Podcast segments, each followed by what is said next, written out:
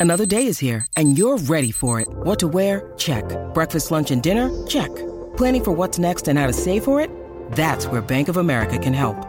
For your financial to-dos, Bank of America has experts ready to help get you closer to your goals. Get started at one of our local financial centers or 24-7 in our mobile banking app. Find a location near you at bankofamerica.com slash talk to us. What would you like the power to do? Mobile banking requires downloading the app and is only available for select devices. Message and data rates may apply. Bank of America and a member FDIC. When you need mealtime inspiration, it's worth shopping Kroger, where you'll find over 30,000 mouthwatering choices that excite your inner foodie. And no matter what tasty choice you make, you'll enjoy our everyday low prices, plus extra ways to save, like digital coupons worth over $600 each week. You can also save up to $1 off per gallon at the pump with fuel points. More savings and more inspiring flavors make shopping Kroger worth it every time. Kroger, fresh for everyone. Fuel restrictions apply.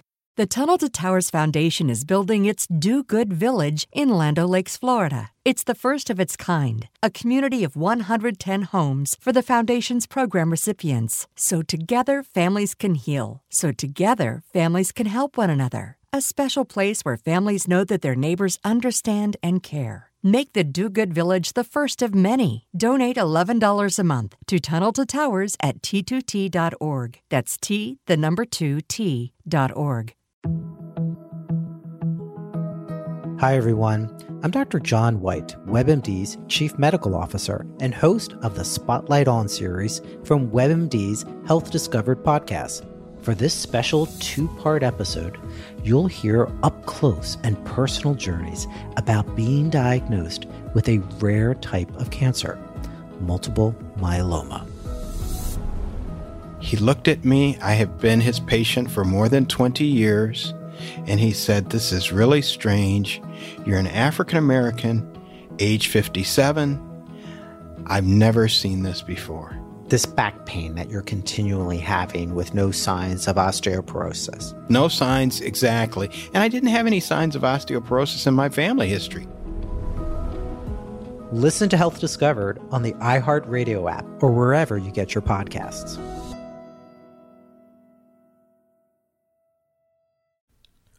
I'd like to start this episode with a special kind of trigger warning. Now, it's not an AK 47 spraying bullets everywhere. It's more like a water gun filled with vodka, and it's been aiming at my ass all goddamn day. Y'all, I'm slightly drunk recording this episode.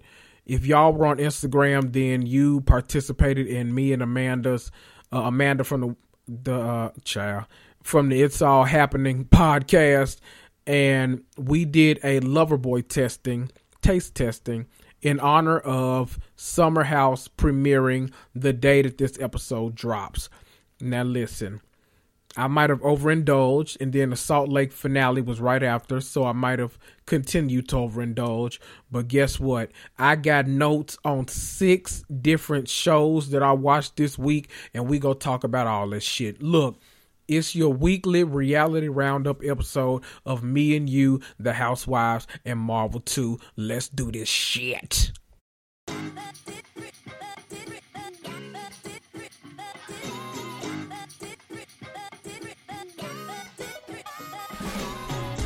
Hey guys, this is the self proclaimed season ticket holder of pop culture and your mama's favorite black geek. I'm Kendrick, host of the Me and You, the Housewives, and Marvel 2 podcast a podcast that, through my own random and winding rants, discusses everything related to pop culture. Everything from reality TV to the MCU to the DCEU to all of the hot topics being discussed on CNN, NBC, BET, ABC, and 123. Grab your wine glass, sit back, and get ready to cuss and fuss right along with me. Woo!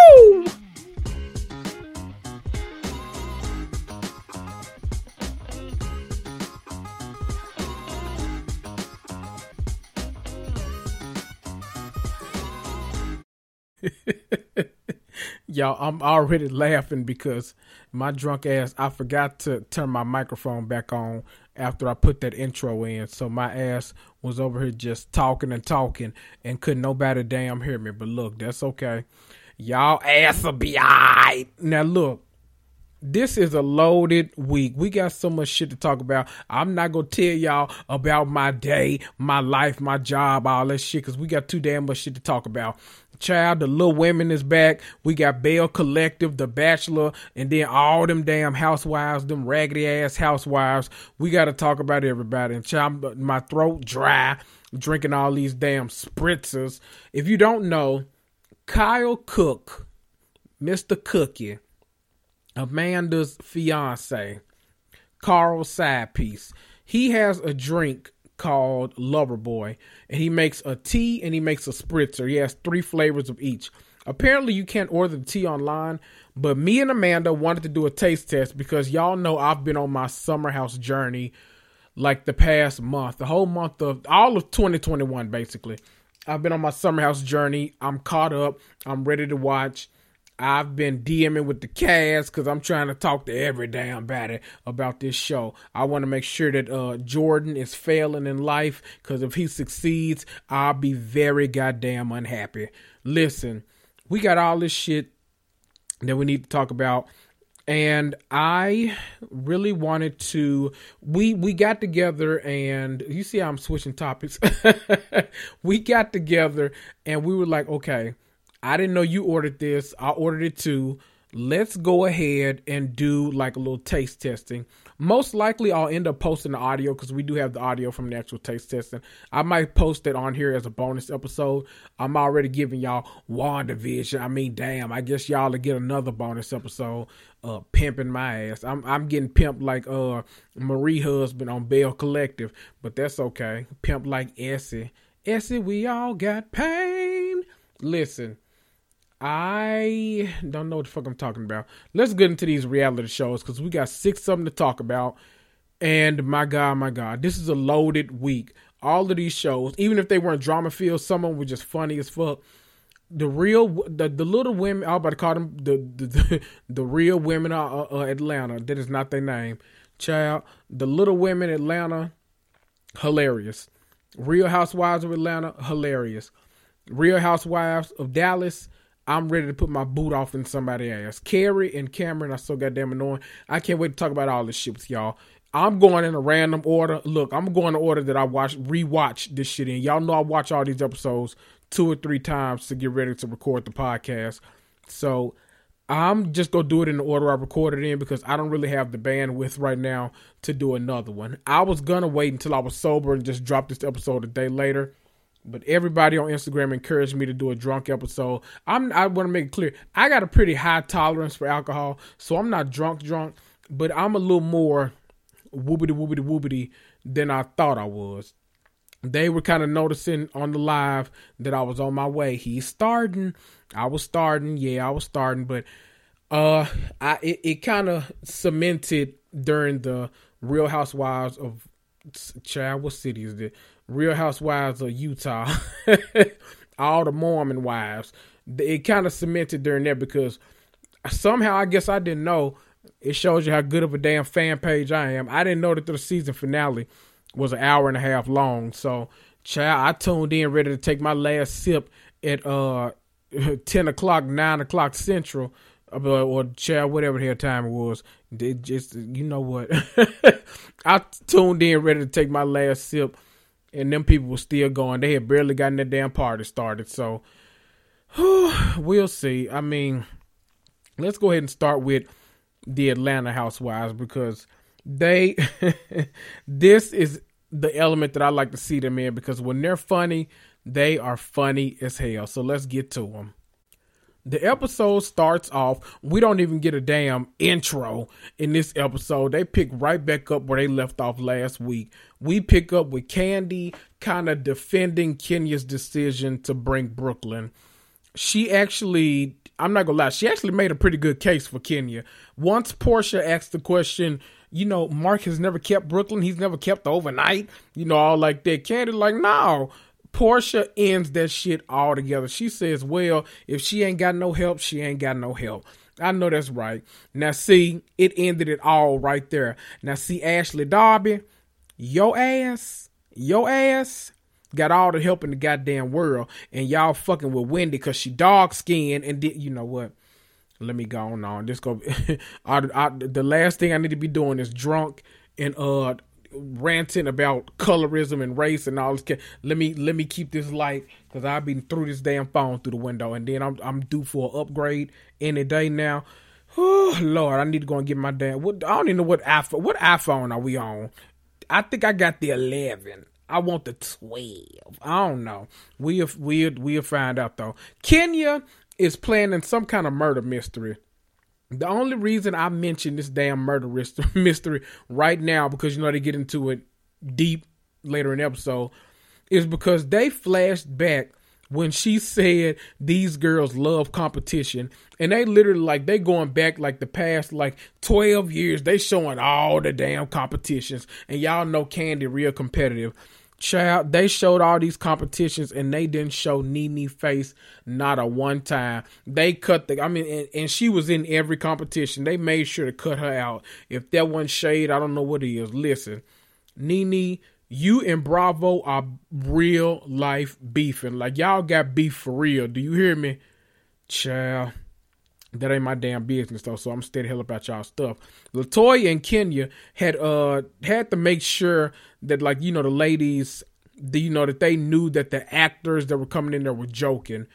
Look, don't come in there waving no damn guns, okay? Y'all know what the hell we just went through in 2020. You're not about to come in there waving no guns in a room full of black folk, and then we got to figure out, you know, wait a minute, is these motherfuckers joking? Is they for real? You know, are they sick? What the hell going on? We need to figure it out. We'll fuck around in uh, Black Lives Matter Avenue all over y'all asses in here, all in Carolina. Shit, you know, you know, y'all, you know what? Let me not talk about Carolina either. See, I'm gonna have to really edit myself doing this. I should have just waited till I was in my right mind, but you know what? What fun is that? Kenya and Latoya have already picked the rooms. Now, see, while that's a good plan, it kind of annoyed me. Like, I'm used to seeing Sonja and Ramona uh, be so fucking annoying about these rooms, but also you kind of miss Sonja and Ramona being annoying about these rooms because we get to, you know, we get to see an epic fight amongst the wives. We get to see Ramona and Sonja versus Bethany, like that level of drama. Don't skim me on the drama. See, if you had had them folk down there in their room and had them race to get the best ones, Marlo ass would have been cussing, fussing, and fighting. Porsha wouldn't have been standing for that shit. There would have been some good ass drama. Shamea just now starting to get invited to shit again. She probably would have picked that little tired ass room that Marlo had, but that don't matter.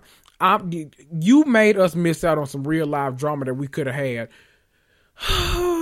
I don't know, Kenya. You just you do the most sometimes. I want you to let these women fight. You was trying to police so much of this damn party. Let these people fight. I'm ready to see some fights, okay? Now see y'all already gonna be sucking and slobbing on this man after the Super Bowl when they finally air y'all next episode we waiting for that. But until then, you could have let these motherfuckers fight.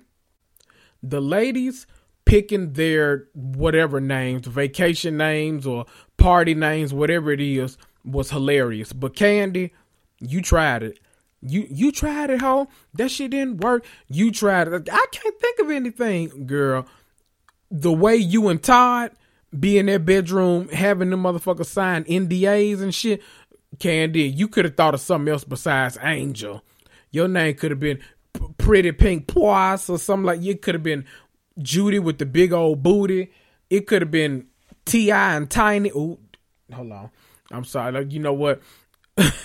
Let me stop. I need to uh, hit stop on this damn recording right now. Cause see, I'm a, uh, I'm gonna end up saying something that I'm gonna get canceled for. You could have told them people your name was Tiny and you was coming. To, you know what? Let me stop. I'm. As a matter of fact, I'm not gonna joke about that no more. I'm gonna leave that shit to Phaedra. Ooh. While they're in the midst of everything going on, that actor came in there and died on the floor, and then the men came in with guns. Porsha jumped behind that motherfucking couch so fast that she was point. Porsha said, "Fuck you, bitches! Every man for themselves. Just mutilate Cindy's white ass and leave." How do I always manage to slip in a scary movie reference on this? I don't know what it is about Brenda. Brenda is just like one of the greatest movie characters of all time, but I always find a way to slip Brenda in. But look, them people came to fuss, cuss, and drink. Nothing else. They did not want to do no damn murder murder mystery.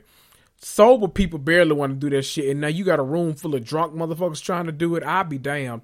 Porsha hit y'all with that ebony from uh from Players Club. She said, "I just came to dance for y'all, and that's it." I know that's right, Porsha. Ain't nobody trying to uh solve no damn murder mystery, can you? What kind of shit is this? I came to drink, cuss, fuss, and nothing else. I'm not gonna tell you again. When I walked through the door, you should have had uh 1800 shots ready to go and, and, and had a backup right after that. You should have had some Loverboy on the counter. Child, I'm trying to become an ambassador. If y'all if y'all make me a Loverboy ambassador, I'll promote that shit on every episode. It ain't gonna happen, but look, we go we we go put positivity out there in the atmosphere, okay? Positivity. You and me will never be. What's hilarious but almost expected Kenya, Kandi, and Tanya were the only ones taking that shit seriously. And the only reason Tanya was taking it seriously is because they give her any room they want to on the trips. Tanya, they told her that you could win a better room. Tanya was all for that shit.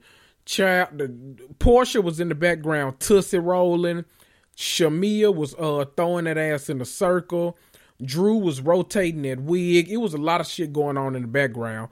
That shit almost made me choke when that motherfucker said, I have an announcement to make, everybody looked real serious. They're like, oh shit, what he about to say? What he about to say? Ooh, girl, what you about to say? He said, it's some hoes in this house. It's some hoes in this house. Them motherfuckers turned clean up. Kenya, ain't nobody trying to do no damn murder mystery while they on vacation. They trying to throw that ass in a circle and everything else. They just trying to, oh, Kenya. Listen, when we went to, see that I said I want to go tell my real business because I'm drunk and I might spill too much of it. When we went to the last vacation I remember going on was when we went to Vegas. Me and some cousins all went to Vegas. When I tell you we walked in that house, it wasn't none but liquor drinking and ass throwing in there. Ain't nobody trying to do no damn murder mystery while you go to uh you trying to go to the beach and shit. You know what? Kenya, I'm not gonna talk about your hosting skills because they read your ass about your hosting skills and your crab cake ordering ass this whole episode. I'm not gonna do it. I'm gonna reserve the right to be nice to you. Now I don't know if that's really a right, but I'm gonna probably cuss you out in like three minutes. But still, it, it I reserve the right. Falynn shows up, and of course she's looking as rich as ever. Look, Falynn showed up like she just got off a private plane catch. The rest of them showed up like they just got off a bus. Hell, I, I know Porsha was mad as hell. She could have been on that motherfucking private plane with Falynn, but she was stuck on the uh, the Selma bus rides with Marlo hazmat suit wearing ass. I would have been mad too. Falynn ain't even staying with them motherfuckers. She's staying next door. She said, I'm not about to stay in this raggedy ass beach house with Kenya. My husband uh rented out the house from Dynasty where JR got shot. I'm not about to sit up here and play with y'all in these liberty ass. You want me to stay in that room Marlo in? Oh hell no. I'm next door. I'm gonna stay in this house uh from Dynasty where they shot JR. I'll be I'm I'm good. Don't worry about me. I just came to drink up y'all liquor, then I'ma leave. Ooh we then we got the crux of the episode. Chat. We got Drew versus Latoya. Latoya was interrogating Falynn for some odd reason about why she brought her husband. And Drew, who, you know, Drew was already armed with the information that Latoya had been talking about that ragged ass wig behind her back. And she said, Oh, we now we know she don't care about husbands. Child. Latoya was spending every moment she could thinking about what to say. She didn't respond to that girl till about 30 minutes later while they was on the house tour. Latoya, about an hour later when she finally came up with something, Latoya said, well, what about your struggling ass husband? And she grabbed Drew's arm. Now see, not only did she grab it, she pulled it towards her. Drew was ready to fight. I know that's right. She said the last bitch that touched me wound up with her damn head rammed on a gate. I'm from Chicago, bitch. I know that's right. Let me tell you something. I I shouldn't be telling y'all all this. I'm telling my business. I'm a little drunk. I'm gonna tell it anyway. Y'all, I'm probably slurring my words. This episode in the future might get deleted. I don't know. If Loverboy decides they wanna uh they wanna sponsor me, I'm deleting this shit. But for right now, y'all enjoy shit. I remember being a kid, it was one guy in the neighborhood named Hilton. Oh, bitch, Hilton. That motherfucker. He used to come around here. He wasn't even a bully. He was just somebody that liked to provoke people. But he knew he can get beat the fuck up. Like he couldn't beat nobody. He couldn't fight. So he was just doing shit to do shit. I got so mad at him one day. He had taken my bike and he drove around the corner. He didn't come back for about 30 minutes. When I tell you I was fuming, there was a brand new bike. It was a Huffy. You know that high shit that your parents didn't want to buy you. So you had to be on your best behavior, getting uh, straight A's and couldn't get no N's in conduct, couldn't get no U's, had to get all E's, all E's and A's, only vowels in this motherfucker. You had to get all vowels and then he got the nerve to ride your bike around the corner to see his partners and shit. I took his head when he finally came back. He was all on that gate, so I knew exactly what Toya was talking about when she said, "I uh, the last bitch that said that ran me on the gate." I know that's right. Listen, they don't make gates for nothing. if they not the ram heads, what the hell gates for? Is they just for your dog? Like I, that ain't what they for. Drew doing it right. Drew know what the hell they for. Latoya finally apologizes, but she does it in true housewives form, which means she gives you a non apology. you know how housewives apologize. We ain't got to say, well, if that hurt your feelings, I'm sorry that it did, but you real sensitive. You know them kind of apologies. That's the housewife apologies. And then right after she apologized and Drew had accepted it, she said, Well, can I touch you now? And started laughing. See, you can tell right then Latoya was drunk as hell. I'm not even gonna be mad at you, Latoya. I'm drunk right now. You was drunk then. But she asked the girl, could she touch her hair now? Listen, this kind of reminds me, Latoya, I know I shouldn't be laughing at you or your jokes because you are clearly the villain on this season. But it reminds me of when back when I hated Kenya, because there was a time I really hated Kenya. Now, not so much. I really kind of appreciate what Kenya brings to the show. But I remember that season. Ooh, I want to say not. Whenever Phaedra's last season was, you know, when they was uh when they had to talk about them Kandi rumors, them Ti. You know what? Let me stop. I I gotta quit doing that because Kandi, As long as you stay silent, we gonna keep associating y'all. So let me keep saying allegedly before I get sued. Kandi. I ain't got no damn money. If you sue me, you ain't gonna get shit but uh, a pack of gushers and some now and laters. You better not sue my ass. You ain't gonna get shit. I remember. I don't even know what damn story I was. Oh, the the reunion, the reunion where it was Phaedra's last, and they found out about the uh, you know, the whole you said that that their reunion.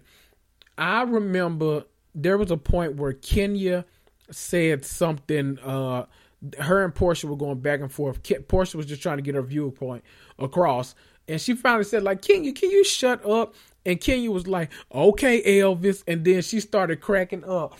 Listen, Y'all know I love me some Porsha, but I was at my house so goddamn tickled. I hate it when the villain make you laugh at them so damn hard, and then you trying to wonder if they the villain again. That's how I felt in this moment. Latoya said, "Can I touch it now?"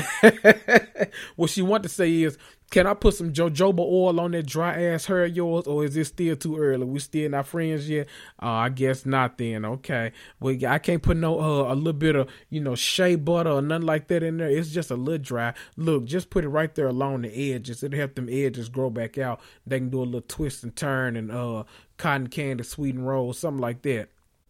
After Latoya and Drew decide they not go gang bang in them people's house, they decide to t- continue the tour and Kenya gives Marlo a old raggedy ass hotel six ass room. Now see, that's the kind of room you cheat on your husband in when he won't take his ass out the house. so you got to fuck your side piece at the uh the hotel motel Holiday Inn. That woo, that ends up causing a whole rift. as epic as the smalls versus the talls. We get the aunties versus the nieces. I'm wondering, hmm, what y'all think I am? See, okay, I got my own opinion. See, I'm vibrant and fun, you know, when it's time to turn up, but I also don't want to leave my house unless like I'm about to go out of town. So I don't think I'm a niece or auntie. You know what? I think I think I'm a conkle. I'm a cousin uncle. That's what I am, a conkle. See, I'm an uncle. You know, they come out when it's time to turn up. You know, your drunk ass uncle will turn up and dance to any song and, and he a part of anything that you ready for him to. But your cousin, you don't know when the hell the next time you gonna see your cousin. bitch, you might not see your cousin until next Christmas. They might come to you like, bitch, let me tell you what Leroy said then I told him I saw you last. You like, big what? What Leroy said with his uh big nose ass? What he said to your girl? And you got to tell your cousin. See, I'm getting off topic. I'm. Oh Lord, let me not get talking about Leroy, child. Marlo is the character we've always needed. I always need her on this show. I don't necessarily need her to be full time, but I need her there. So like I understand the decision not to give her a peach, but I need her there. Marlo told Kenya that she farted and sneezed all in her damn bed for giving her that hotel, motel, holiday inn ass room. And then Marlo proceeded to put them couches together and she slept in the living room instead of sleeping on that damn bed. Now that's funny. And then she put a sign up on the room saying that it was an actual dressing room. You know what? Marlo, I have no choice. I have no choice but to go up for you. You've been giving us reasons to go up for you for years. Marlo, I live. Kandi, let me make another side note because you were trying to make the point that you were not an auntie. Well, look, you had on that uh, Walmart nightgown and it was not helping your case. Chat, Kandi, look, my mama got that same nightgown in every damn color, pattern, design, all of that. And her ass, let me tell you something. My mama ghetto ass, she will say she needs to run to the store. She will put on some jeans underneath that cotton ass nightgown and she would throw on a jacket and she will walk clean out this house. Let me tell you something, mama take that damn Walmart ass nightgown off and put on literally any shirt, just any shirt. She literally that thing be almost down to her knees, but she got some jeans on up under it. Kandi, if you want to talk about uh them people calling you an auntie, show up in that outfit you showed up in later that night. We we gonna talk about that because I think I got a whole section to talk about that with your nasty ass, with your tea. You know what? Let me stop. Ooh, we. Kenya came in there with that one ass crab cake and all hell broke loose. See, Kenya, you a bad ho- a bad host for ordering that one ass cupcake. Not cooked child. The one ass crab cake. Ooh, I want a cupcake right now. You see, this why you can't do this shit while you oh Lord, let me focus, Kendrick. Focus. Okay.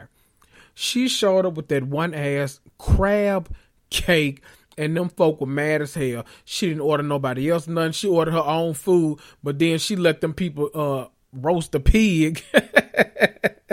she roasted a pig for the rest of them people that wasn't gonna be done till nine o'clock that night. I've been mad at motherfuckers. See, they was mad, but Kandi, Oh, can you know not to play about Kandi and her food. Kandi do not play that shit. Kandi said, "Bitch, oh she she had a whole monologue prepared. Look, Kandi, I'm not mad at you. That's how I be about food too. Don't play with me and my food. I already don't want to show up to this shit, and then you don't want to feed me either. Oh, okay, bet." Porsha said exactly what we were all thinking. They basically crashed Kenya and Latoya's honeymoon. If y'all just wanted to click kitties, just say that. Ain't nobody mad. Hell, half the cast is filled with uh some timey ass lesbians. Y'all could have just told them people they would understand. They didn't care. Shit. Why, why y'all y'all keeping a secret then inviting us here and then don't want to feed us? See, I'm about to get mad. Let me let me move on. We get a quick scene where Latoya reveals to the ladies that she bought a custom wig for Drew. Child. Cynthia and Kandi try to talk her out of this shit, but y'all know Latoya was vying for a full time position on this show. She was not trying to hear that. She like, look, this gonna cement me in for next year. She just didn't know that Drew has something for her ass right back. We cut the later on that night when it's almost time to eat that uh that same ass pig that's been cooking all damn day and them people been starving. Candace showed up to dinner butt ass naked naked. N E K K I D. Naked. Now, she wasn't really naked, but that bodysuit she had on, it was damn near naked, and she looked good as hell. Kandi. Now I know how y'all be. You know what? Let me stop. Kandi, I'm gonna quit messing with you this episode. But look, y'all making it kind of easy right now. Let me let me go on on. Porsha's prayer during that dinner scene was funny as hell, especially when they didn't have no damn food for her to eat no way. Child, Porsha a whole vegan and them people roasted a pig. See, Kenya, you low down. You did that shit on purpose. Now, was it funny? Yes, but you didn't have to do that to that girl. This was one of Bravo's like best edited scenes in the past year. Like this was Potomac level editing in this one scene of Porsha doing this prayer. This was T'Challa calling Giselle a trick level editing. Like all of this, I'm I loved every minute of this. Was funny as hell. I felt like I was in a a COGIC, C-O-G-I-C church from down south where they speaking back to the pastor. Amen. Yes, Lord. I, I felt that portion. You need to uh, get back into your evangelist days. Don't just don't take none of your bad habits back with you. You know what I'm talking about. I remember them videos, Porsha, but I still love you, Halfer. I think that scene between Drew and Latoya secured Drew's spot for next season. Latoya was giving her an apology, quote unquote, an apology to Drew. She said, I'm sorry that tight ass wig wasn't plucked and secured correctly.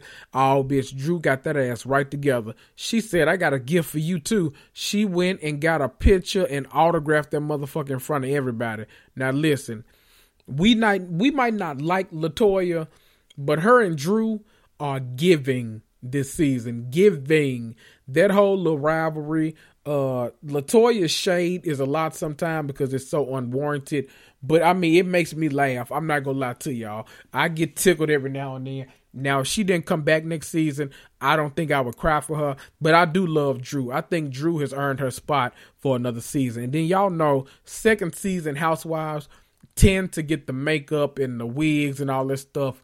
They tend to get it down then. So we go, you know, we'll we'll have a chance to see what she ooh, what she giving uh what she you know what she giving next season because this season it's been a little broadway you know she she gives a little you know stage play you know orpheum theater you know she she, she gives that kind of vibe with her dressing and her wigs and stuff but that's okay because we we like it anyway we like a progression we love a progression, so we'll we'll be looking forward to seeing how you progress next season.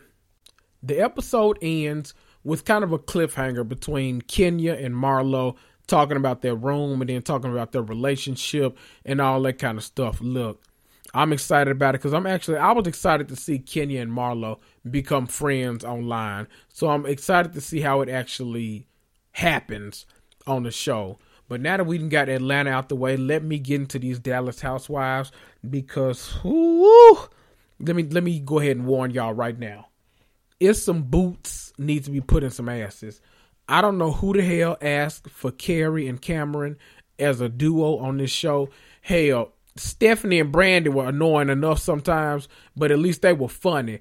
Kary and Kameron, I don't know who asked for this, but whoever whoever it was sent for, I'm gonna go ahead and return it to sender in case you can't find your mailbox or something. I'm gonna go ahead and do that for you because this was um uh, uh, uh, I I don't like that. We pick up at Brandi's little ass party in Grapevine when D'Andra was rapping Kary and Kameron's asses all the way up. We start off with the hostess lady. She was pouring some cheap ass cupcake wine for these people to taste. Child, it probably wasn't cupcake, but it looked, that's what the design looked like on the bottle. I know cupcake wine now. When you broke his head, you can pour some cupcake wine. That's sweet ass wine, child. Then they start playing some game that Stephanie and Brandi play often called Design the Panty or something like that. The panty game where they all like design something on the panty and they get branded a panty and then she try to guess which panty came from who. It's a a lot, you know, it's, it's definitely a game they play on the Real Housewives of Dallas. You don't see it nowhere else, but it's definitely one of their kind of games. Somehow, Kary's birthday parties started to come up, specifically the one uh, that they just had, the all white party or whatever, with the guys shirtless and uh, spraying champagne. or You know the party I'm talking about. And they talk about Kary throwing Tiffany in the pool. It, let me tell you something. Now, I've been floored and flabbergasted a lot, but sometimes hypocrisy just does me in. Kary opened her mouth and said that Tiffany needed to let something go. Kary, Kary Brittingham, opened her mouth and said that somebody else, anybody else, needed to let something go. Kary, I know you are fucking lying to me. Kary will hold on to some shit and bring it up every time she sees the person. Listen, that was all that D'Andra needed to get started. D'Andra lit into her ass. And Kameron, ooh, Kameron had the nerve to try to jump in and chat. It was World War II. Tiffany was wrapping their asses up from the front, and D'Andra was wrapping their asses up from the side. She started correcting them and everything. she called one of them, I think it was Kary, called Tiffany Two Face. Called the girl Two Face. Two Face. And Tiffany had to get him the word. She said, I think what you trying to call me what you trying to call me. I don't know what the hell she was trying to call her, but it wasn't Two Face. She said you trying to call me contradictory or or something. I forgot the word. Something uh hypocritical, something like that. You know where you get. I don't know. Hell, she was trying to call her something, and then Kary started bringing up. I mean, she made it about. Oh Lord, that lady made it about race. She made it about traffic. She made it about her shoes being too tight Kary, you annoying as fuck, and I want you off this show next season. I I literally cannot sit through you. Your only, literally, your only saving grace is your daughter that's out there in California fighting for Black Lives Matter and coming back and doing all this stuff. The your only saving grace. Somebody bring uh LeeAnne Locken back from the dead so she can come and annoy the fuck out of Kary one good time. Now, child, you know we we put Kary to rest. I mean, not Kary, LeeAnne to rest she need to come get uh, Kary and take her ass with her. Both of them can be gone off of my TV screen. I don't need now one of them. Lord, somehow, somewhere, Kary and D'Andra end up getting back into it later on in the episode when they hit the next spot. This was a lot to keep up with. D'Andra had to remind Kary that uh, all her kids were grown as hell and that she didn't do nothing day to day. No, this is still at the table. Remind her all that Kary let me tell you something. It takes a lot to like truly piss me off with these shows, but doing stuff that I feel like plays on my intelligence is one of my. See, you sober me up right now. I feel like playing on my intelligence is one of my biggest pet peeves in the world. You attempted to use your daughter's struggles to deflect your ignorant ass behavior and get the heat off of you. Now, see, Kary, that's why the fans don't like your ass. there might be some people listening to this that do like her, but there were a lot of people. Whenever I mentioned Dallas on my story, were saying they didn't like Kary, and they weren't sure why. They said it was because her attitude towards a lot of stuff and the way she talked to her husband and all this kind of stuff just seemed bad. And I had listen, I'm not gonna lie, I half-assed watched season four, which was her first season I didn't really, I didn't really know. I didn't understand why people were so annoyed with Kary. Let me tell you something. I get it. Had you mentioned at any other time about your daughter, you would have gotten sympathy from everyone. We all would have been feeling bad for you. We want, we would have wanted to know the journey. We would have wanted to follow it. All this kind of stuff. Girl, fuck you you are almost as bad as Lisa Rinna using Scott Disick's current jump off as a pathetic ass storyline every season. See, why do I have to bring uh why do I have to bring uh Lisa Rinna up in every damn episode? And I could have just as easily called that lady Amelia Gray, but did I do it? Nope. Why? Because I'm petty. I don't give a fuck. People, I'm starting to believe this rumor that Stephanie owns a piece of the production company or whatever, because Brandi really is getting a good edit.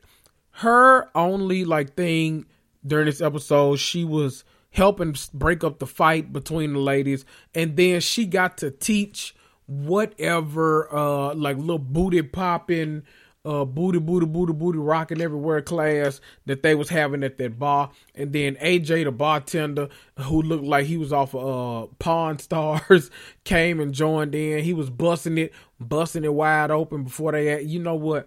It was a lot going on. But one thing about it, it made me smile. And I'm starting to think, I'm like, hmm, y'all are trying to make me smile a lot when Brandi's at the forefront. See, I know what y'all doing. I got degrees though. See, I can see right through y'all shit. Now I ain't got as many as Dr. Wendy and Dr. Tiffany, but I got enough, damn it. I'm in enough student loan debt to know what the hell y'all trying to do. I see through you. We see each other. We see each other. The laptop is closed. Now see, this is where y'all lost me. While Kary and D'Andra are talking at the next bar or whatever, you know, they continue this argument Kary attempts to tell D'Andra that she feels like she never asked her about her life.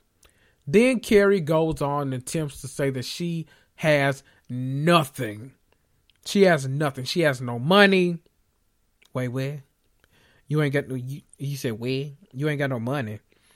I get it if you feel like you don't have anything without your husband, but literally, if you divorce the man, you go get half and you're on a reality TV show right now on Bravo. You're one of the real housewives. Like you have money. Once again, Kary, just like her best friend Kameron, wants to be oppressed so damn badly. And that's what causes me to completely disconnect from those two. Y'all know at the beginning of this season, I was going up for Kameron. I don't know what happens as this show goes on, but it's uh, I guess I didn't realize Cam like I guess I knew last season Kameron made herself out to be the victim all the time, especially with Stephanie last season. But gee, I didn't know she needed to be a victim this damn bad. Court, pay attention to your wife. The lady wants attention, and apparently you ain't giving her enough. Quick side note, because I say it literally every week when I'm watching this show, but I don't think I've said it on the podcast yet. Tiffany Moon is eating in those confessionals every single look. And for a first time housewife, that's kind of unheard of and it's kind of iconic. Now, look, we just talked about Atlanta, and I'm not going to bring Drew up into this conversation. oh, now see, oh, Lord. That was the ghost of COVID living in my body, and it got me right together. Let me stop being petty. That shit was about to get me right together. That pink leather with that high ponytail, Love it. That sparkle one sleeve dress and that highlighted hair, love it. Every time she pops up in those confessionals, killing it. Now, see, I guess that means she really got money. She got money to where she can actually get somebody to help her. See, I believe these other people be faking. That's why they look bad their first season, but then around their second or third season, they finally start to get their shit together. Now, look, most of this episode was still Brandi's birthday party or whatever and Kary and Kameron being annoying was most of the episode. But we end the episode with a conversation that isn't funny, but I really want to bring up on this podcast. It was Tiffany Moon mentioning how, you know, she says you've made it to the top of the mountain, and then you're like, why did I even climb the mountain? Now, look, I'm sure a lot of y'all listening to this can relate to that one sentence. I can relate to that shit so many times. There are so many times where I just sit and think, why the hell did I spend all this goddamn money and get into all this goddamn debt to get these two damn degrees and they ain't even paying off in life? Let me tell y'all something. Y'all got my ass over here with a master's degree, and the folk I work for don't give a good goddamn. Let me tell you something.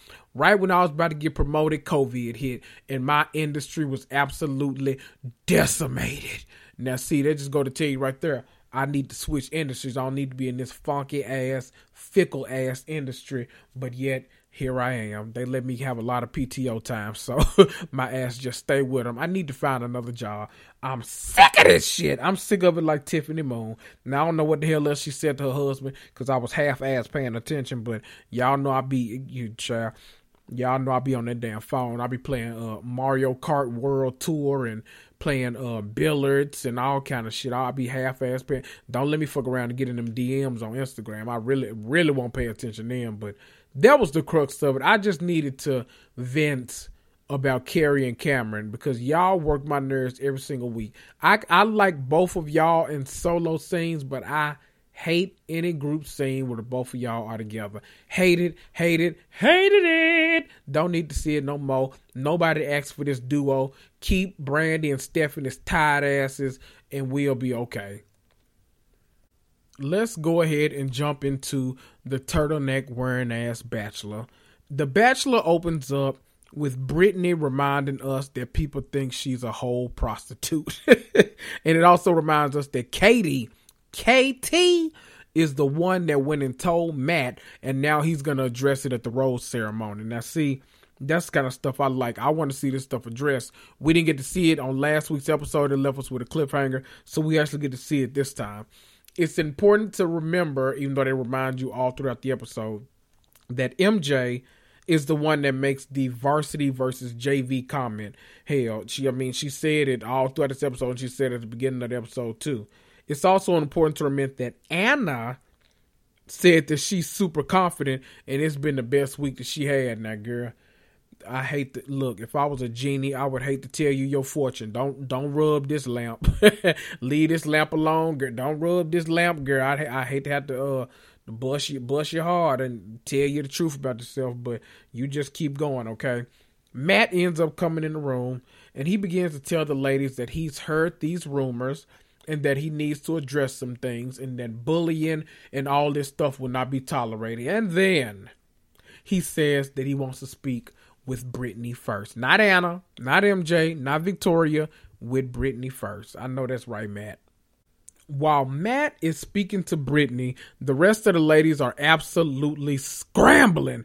They're spiraling. They're doing everything they can in their power to figure out a lie, a ruse, a scam, a scheme, anything they can come up with so that their asses ain't sent home. And then, after he's talked to Brittany, Matt comes to get Anna.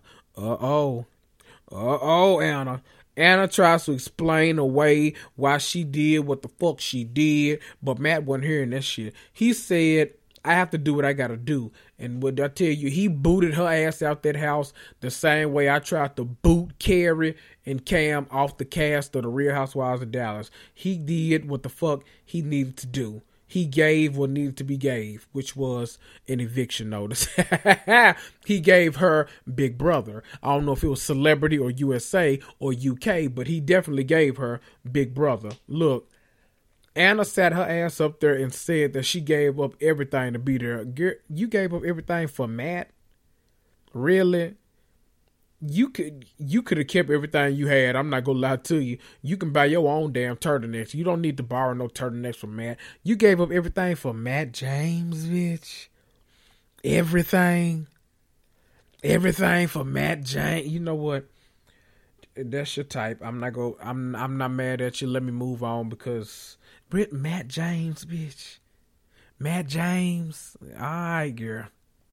Chelsea aka baldhead hoe shit like me, she starts a conversation and she says that bullying is a strong word. The new girls kind of state their case and they start receiving all kinds of bullshit ass apologies. They, you know what? That reminds me of elementary when you know you would do something that you know you didn't have no business doing, and then somebody would threaten a stench, and you doing everything in your power not to, uh, you know, to make it right before the teacher find out. I remember this one time. Now, look, for the sake of this story, I'm gonna change his first name, not his last. Though I'm gonna change his first name. We'll call him Randy Gross. I remember Randy Gross on the on the playground he had done something I didn't like. He was my best friend though, like best, best, best friend. Like he had take me. You know, I was black. He was white. I had never been camping before. He took me camping. It was sleepaway camp for like a whole. I don't know if it was a week or a weekend or what it was, but the shit I wasn't used to the shit, you know. And so he, you know, I we were that kind of friends, like friends, friends. Ooh, I remember on that playground that day, I pinched the shit out of Randy Gross. I'm talking about, you know how you you can just pinch somebody where you take a little bit of the skin. I took that skin and I twisted it. I pinched the shit. He was purple right there. You know he didn't. He would. He was a little pale. So you know that child, you know you pinch a pale person, they that whole arm bruised, bruised the fuck up. I pinched him. I walked off to go hang with other folk, not thinking he cared, you know, thinking he about to, you know, laugh it off or rub it off like he usually did when we abused each other. Child, I look back a little while later, it was a whole crowd surrounding Danny Gross. Not see that I I told this man named Randy Gross. it was a whole crowd surrounding that boy. They was all talking about, "Oh, stop crying, stop crying." I said, "What the hell he crying for?" I walk over there. The teacher got over there the same time I did. She said, "What's wrong?" They said he said Kendrick pinched him. I said, "I know you fucking lied. Y'all up here and snitched on me. I ain't did nothing to y'all asses." Child, when we went inside that uh, classroom, I had to pull a card. Now, if y'all don't know, let me tell you something. Pulling a card for me, I never gotten an S in my life. I have to pull a card for the day. So that means my conduct changed from an E to a S. I was in that classroom so damn distraught Danny was on the other side. I was on one side. They was comforting me because I uh I was crying. I had to pull a card. Danny was being comforted on one side, but then there was a whole nother scene going on in the classroom because the kids had learned about like swapping money and stuff. It was a whole listen. It was some ghetto shit going on in the classroom. But I I just remember Randy Gross. You didn't have to do me like that. I'm still upset. I'm I'm traumatized behind that damn uh pulling that card, giving me an S. I don't never get no S's, child, until I got to high school. They was S'ing and N in my ass every, in every class. Fuck all y'all. You know what? The Memphis public school systems, y'all, you know what? Let me stop before uh one of my damn principals hear this and turn my ass in. Then we get a little showdown between Ryan and Victoria. Now Victoria's mad because she feels like people are going around snitching on her the same way uh, Randy Gross snitched on my ass in uh, first grade, but we ain't gonna talk about that. I had to pull that card and get an S, whatever. Victoria went to grab Matt. She started off by saying, "Oh my God, I love the way you handled that situation. And, you know, she was giving him all the kudos and all the praise in the world as if she wasn't the one that that boy was talking about. Child, Matt recaps what the girls have been uh, telling him, and he basically lets her know you on thin ice, trick, and don't call no dancer lady a hoe, you trick. Child, let me tell you something. What was super funny was Matt said, You called that lady a hoe. And Victoria said that was completely taken out of context. Matt said, uh, well, what's the right context? help me help you. What's the right context in which it's okay to call somebody a hoe? Now, see, her face was stuck in. Them bags didn't move at all. You know what? Let me stop Victoria. Victoria can't even fathom in no way, shape, or form uh, subway, train, or plane, she cannot fathom that she's actually the villain on this show and that she's toxic or that she's a bully. Let me tell you something. That's like your pit bull not being able to understand when you yell, no, after they bite the shit out of you. Victoria, you crazy as hell. Victoria goes in that bathroom and she has a complete breakdown is basically just over the shit. She know her ass going home. She know it's just a matter of time. She just uh, she's like, let's hurry up and get this cocktail ceremony over so we can get to this damn rose ceremony and you can go and send me home. Now look, this was some how do we say? This was some good ass villain shit though. I'm not gonna lie.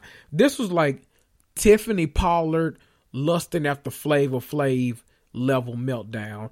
Like that's that you're not getting one tear out of me. Kind of it's that level breakdown. That was some good shit. Victoria you raggedy as hell but you made some good tv i won't lie on you. I'm not gonna lie on you like that. Now i don't want you to come back and be the bachelorette or nothing like that. None of that kind of crazy shit. That would be like joseph showing up next season to be uh the bachelor after the way he called Claire child that man read Claire uh from up to down, from sun up to moonlight, god damn it. We don't want Yosef as the damn bachelor. We uh you know what? I was about to tell some business. Let me stop. I was about to say we want Ben after that picture he posted on Instagram recently, child. Yeah, no, we want Trey Songz after the shit he posted today.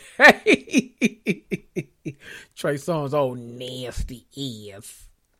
Matt is petty as fuck. See, he's not wearing a turtleneck at that damn ceremony, so I guess he feel like he got enough confidence that he can be petty now.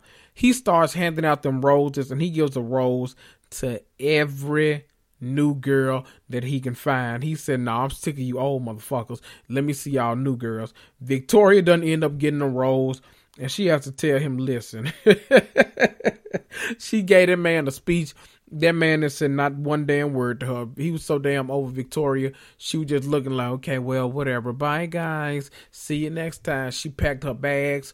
She packed her eye bags and she left right on out that door. Fast forward, we get a scene where the girl that y'all say is racist on social media and be liking all kind of comments, uh, Trumpian comments, racist comments, anti-Semitic comments, whatever the hell she be liking allegedly. I don't know. I ain't, you know, I ain't been seeing the shit. The one with the extra letter in her name, Rachael. He picks her for the solo date, and it made it seem like uh this was kind of like Julia Roberts in Pretty Woman. Like he was just sitting down, he took her to go try on some clothes, all kind of stuff. Now, see, I wouldn't have even mentioned this scene because it was boring as hell, and I don't give a damn about her, or you know, I barely give a damn about him. But they brought in Ty Hunter, Ty Hunter, Ty Hunter to be the stylist for this solo day.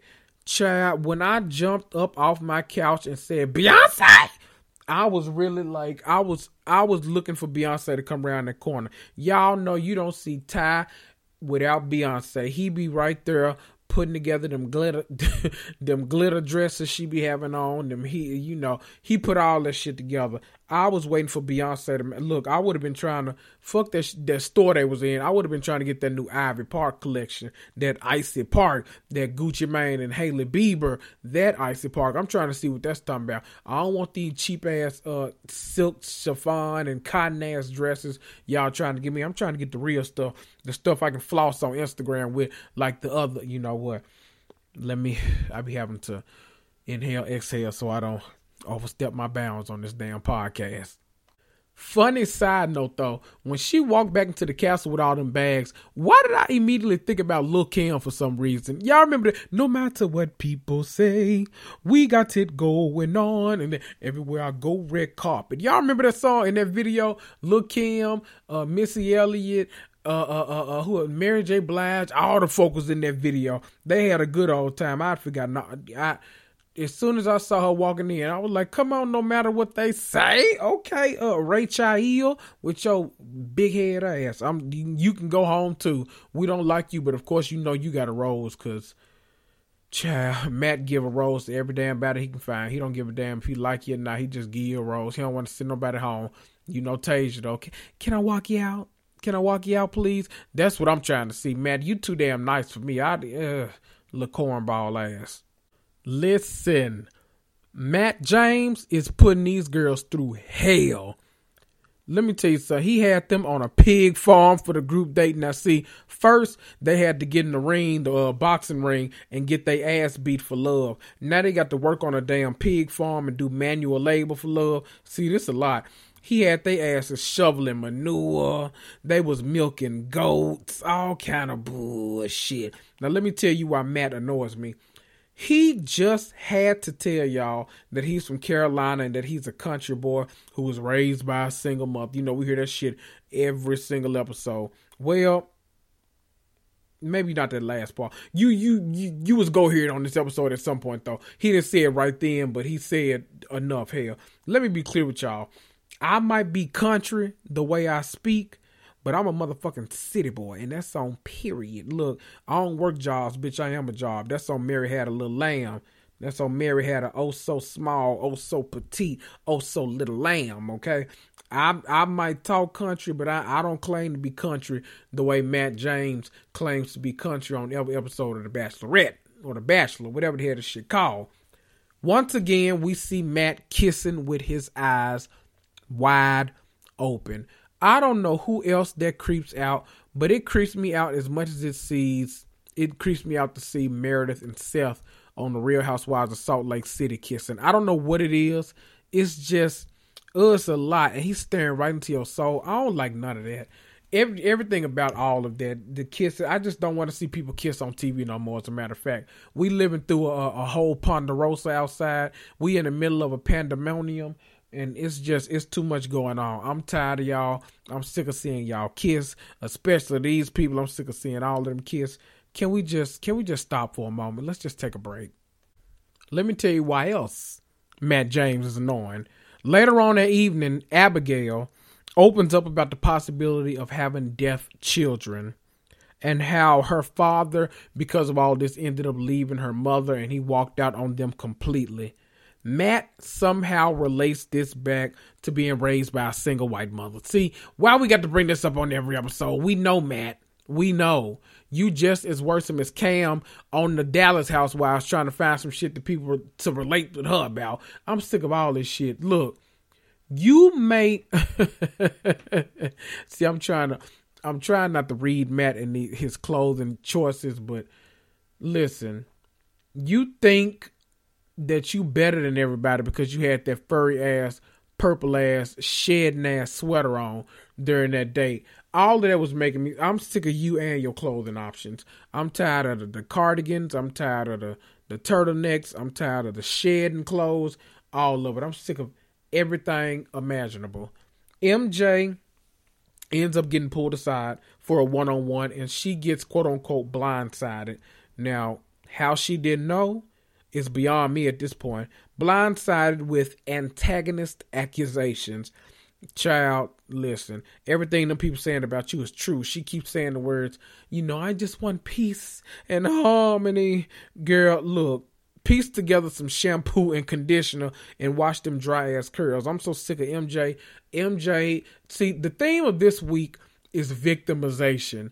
All these people I'm mentioning want to be victims so damn bad and don't realize that they are the oppressor.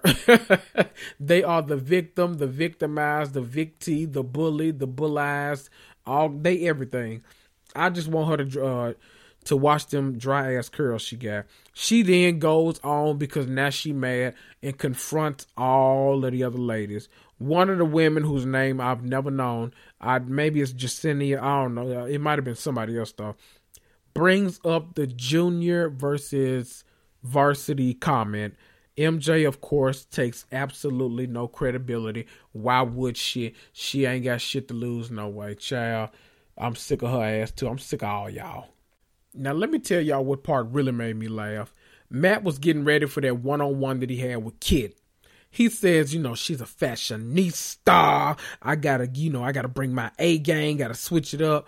Child, Matt James took off that turtleneck and he put on a cardigan. I'm so sick of him. I don't know what to do. I was about to cuss him out, but I, you know what? I'm tired of cussing you out every single week. The actual date was event uneventful as fuck, but guess what? Kit got a rose. I think we all knew that no matter how this date went, she was going to get a rose just like everybody else he's going on a date with.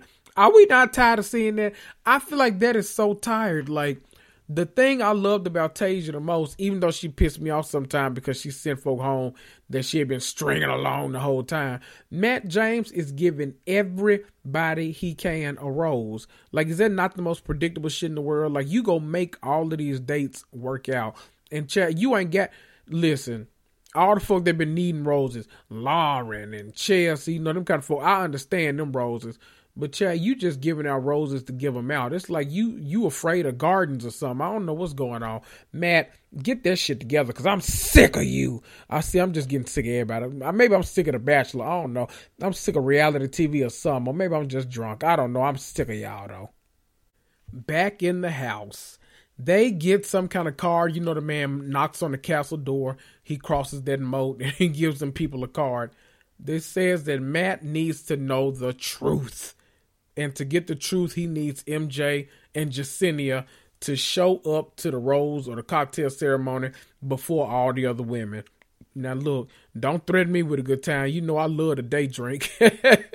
they get there and they immediately start arguing. They had to ride over in the damn uh sprinter together too. Now there's some shit there. MJ says, My character is being called into question. Well, you got some you got some questionable character. I mean, I don't know what you want me to say. Take accountability. See, I want people, including MJ and Jen Shah from the Salt Lake City Housewives. See, I'm just stumbling over my words. The Salt Lake City Housewives to be okay with taking accountability. Like, it's really not that hard. All you got to do is acknowledge what you did or said, say you won't do it anymore, and that you understand why it was wrong. And most people will move the hell on. Some people won't to be mad all day long. People will move the hell on if you acknowledge what you did. You say you won't do it no more. You know why it's wrong, and you move the hell on. See, MJ, you on my list now. I'm gonna just start calling you Jen Shah because you, both of y'all the same type of worsen. Listen, Matt James pulled up in that little bitty ass car. I don't know if that was a Nissan Cube or if it was a, a one seater Mitsubishi, not a two seater. That was a one seater Mitsubishi. He, I don't even know if he could. He he drove that little ass car to put his foot down, but I don't even know if he can get his foot out that little bit ass car as tall as he is. I don't know what was going on. Look, Bachelor Nation, that was a good ass episode but I'm sick of all lay asses. So let's go ahead and move on to my girls that are back this week, the Little Women Atlanta. Let me go ahead and give y'all a disclaimer right now. I don't know how long I'm gonna be covering Little Women Atlanta because right now it's funny as hell, like it always is, and it's the show that we expect it to be. I don't know how long I can cover it though because once we get to Minnie's death, the shit might be too sad for me to keep covering. And y'all know I try to keep this podcast upbeat. I might be I might show up slurring my words sometime, but I try to keep it upbeat and laughter flowing and all this kind of stuff. I'm gonna try to stick with it as long as I can because I love this show. I always have, but whew, I don't know. They started off, you know, with a little tribute to Minnie by the other cast members and they were crying. I was crying right along with them. It was a whole mess. But once they got past that, we got right to the ratchet. Chad, we opened up with Abira moving into her new house. Juicy uh bring her gossiping ass over there, and Abira lets her know that she's having a housewarming party. Now see, we talked about this whole subject last week. She says, I'm inviting everybody. Everybody. You inviting everybody. Now, didn't I warn y'all about inviting everybody to y'all parties? You remember when Tambra said she was inviting all the damn ladies, and Letitia said, "Well, I mean, I don't know how they go. I I know how they acted at the brunch, but I don't know how they go act here. Same damn concept, just different people. Minnie and one of the twins. I don't know if it was Andrea or uh, ooh, child, what's the other twin name? Andrea or uh." Oh, why am I blanking on her name? Not Ashley. It's another A name. What's the, the damn good name? Andrea and oh, it don't matter. Shit, at this point, it really don't damn matter. Andrea and Minnie are at the damn uh like spin cycling class. Minnie brings up the fact that Juicy said that she couldn't believe she was lying about her health conditions. Now this is all laying the groundwork for them doing a whole lot of gang banging and knucking and bucking at a Abira's housewarming party. The twin lets it be known also that she's ready to do some solo stuff and to kind of break away from her twin a little bit. Not that she doesn't want to hang out with her or see her and all this kind of stuff, but professionally, she wants to build her own connections, have her own, you know, music and all this kind of stuff.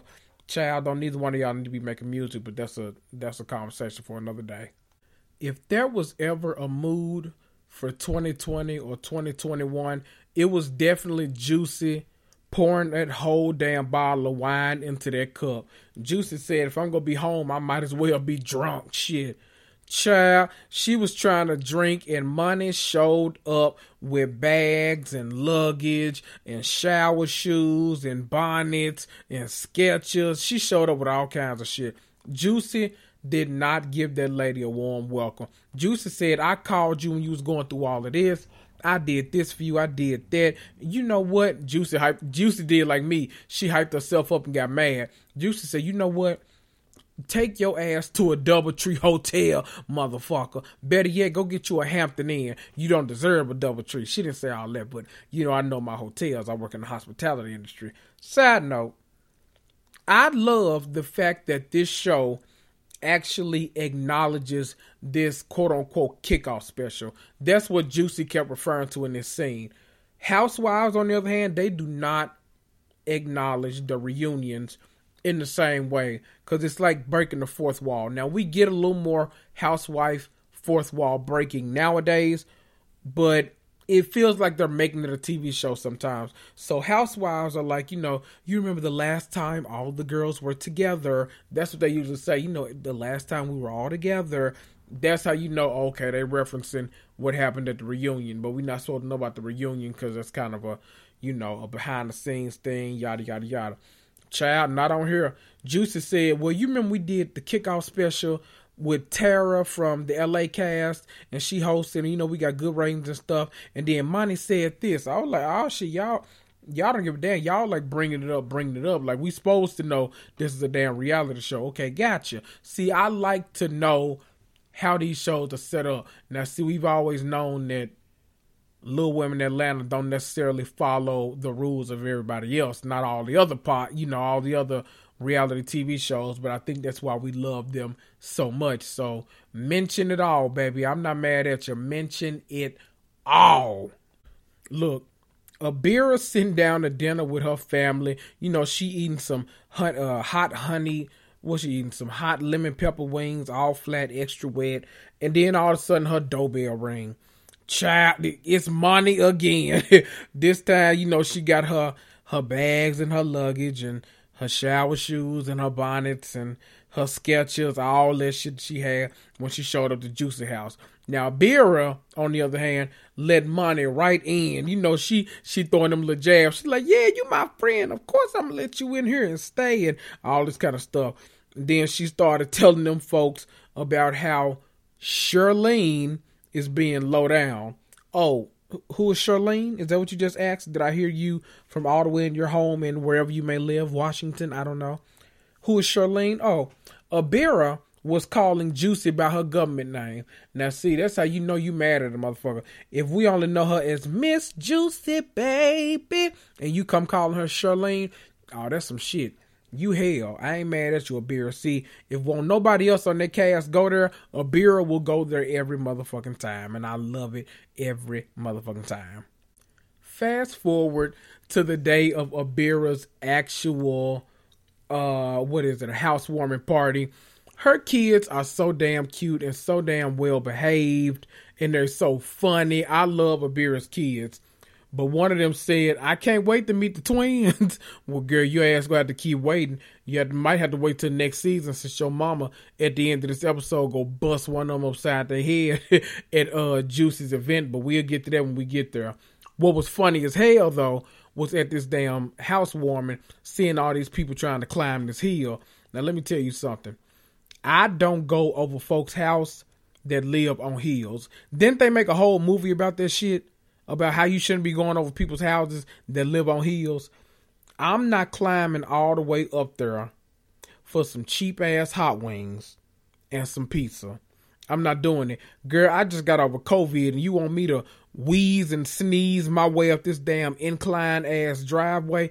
I'm going to fuck home. I'm not sitting up here and doing this shit with y'all. I'm going home. Look, wrap me up a plate and make sure you put a little Rotel dip on there. I'm gonna go home, take me some of these Doritos, some of these scoops, get these uh, cheap ass wings you bought or made. Oh, you made these, girl. They nasty, but I'm gonna eat some anyway.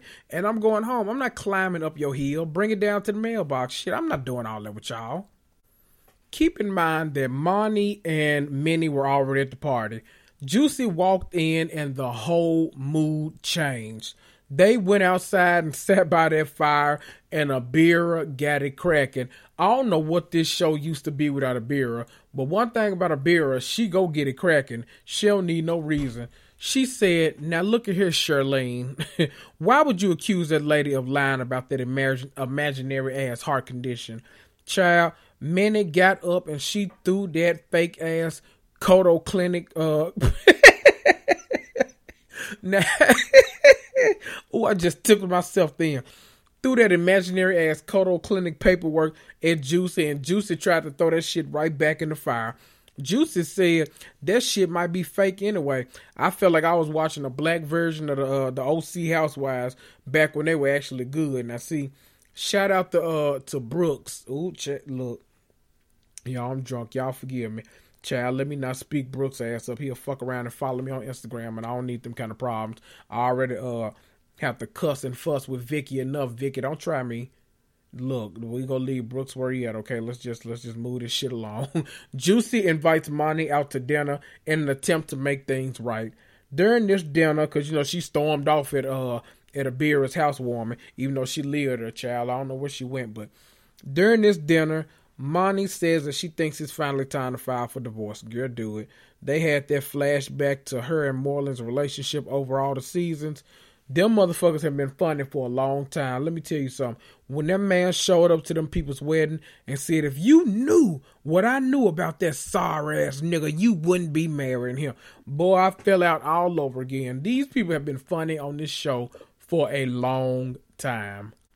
At some point during the dinner, Juicy invites Monty to her Shades line launch, meaning she has some sunglasses that are about to come out. She said, I'm inviting everybody. Monty was like me. She said, Everybody? Juicy said, Yeah. She said, Even Manny? Everybody? Juicy said, Everybody, girl. I'm inviting everybody. See, Monty, you like me. I'm not about to keep telling y'all to stop inviting folk all to y'all parties, thinking that they not go uh go upside your head at these motherfucking parties folks out here gang banging at children's christenings, you really think your party's something special. If they a fight at a children's christening, what make you think that somebody won't bust you upside your head with a glass? Oh, oh, child. I guess that happened, huh? No way. We'll get to that in a minute. Let's go. Actually, you know what? Let's go ahead and get into it now. Let's get to Juice's Shade Party launch. The twins show up and Abira walks off immediately. They can't be bothered with their asses. Juicy gets up to give a speech after walking in on these purple ass rose petals that somebody has found and killed and is dead and they throwing on the ground like she Wakanda forever. I don't know what was going on, but Juicy got up there to get a speech and everything quickly went off the rails as soon as she did. She said, This is what bosses do. We don't depend on anybody.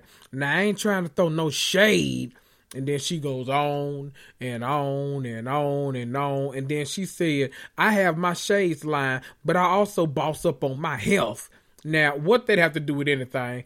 I don't know what it had to do with anything, but you know what? Minnie caught that shade. She said, Oh, okay, you still talking about my damn heart condition. I got you here, child. All at once, there were a million fires to put out at this party. First, Abira confronts Charlene about them health comments that she had just made on stage. Then Abira turn her ass around and confront the twins about not coming to her housewarming party. She said, Why y'all big bubble head asses didn't come to my party? You can y'all beer is funny to me. You can tell she from the south. That's the way we confront people down here. We don't do all that polite shit. She like, nah, why the hell your big uh trout mouth little ponytail should have been an oxtail or a ducktail? Ooh, having ass didn't come to my party. See, that's the shit I'm talking about. Abira comes on the scene and Abira gets it cracking whenever you need her to. Do y'all remember when we first met Abira when she was twerking in front of them twins outside the club? They was ready to fight her ass, but she was just shaking her ass. That was the funniest shit in the world. I've been a, uh, an Abira fan ever since. Child, once again, I don't know where this keeps coming from, but once again, one of the twins brings up Abira having multiple babies' fathers. Now, soon after that, the drinks went to flying and the fists were thrown uh, uh, Juicy was just a casualty of war, I guess. She got cracked clean over her head, like Lil Mo did back in the day when she was when she was performing at that concert, and somebody said "boo" and then threw that bottle up at her. Was that Lil Mo or was that Da Brat? One of them got their head busted and knocked clean off their shoulders. They took them a little while to recover. Both of them are a okay, so I guess we good to go. Listen. I would have laid the fuck out at that party and I would have sued the shit out of Lifetime as soon as I got back up. I would have arisen like Jesus, but I would have raised pure hell when I got up off that floor. Child, the little women are back and I love every minute of it. Them people are so damn funny to me. And if okay, nobody else in this world make me laugh, them little women can make me laugh. They come on on Friday nights. So if y'all are interested in adding that to y'all's rotation too, go ahead and set your DVR up. It comes on Lifetime. Next week, will be adding Summer House too. But let's go ahead and get into our new favorites, The Belle Collective. Now, look, this episode, for the most part, was about Marie and what she had going on in her house. And trust me, it was a lot going on in her house. Before I get to that, let me just mention, because I feel like it needs to be said Antoinette, your contractor, finer than a motherfucker. I just feel like we need to say that. It almost made me forget about this video that Trey Songz dropped today. and it ain't no damn music video. Okay. Anyway, listen we know that Marie got some shit going on in that damn house. It's she's a better man, better woman, better uh I don't know what pronoun you identify with listening to this podcast, but she's a better that than I could ever be. Her son has three children by three different women, and he is college aged.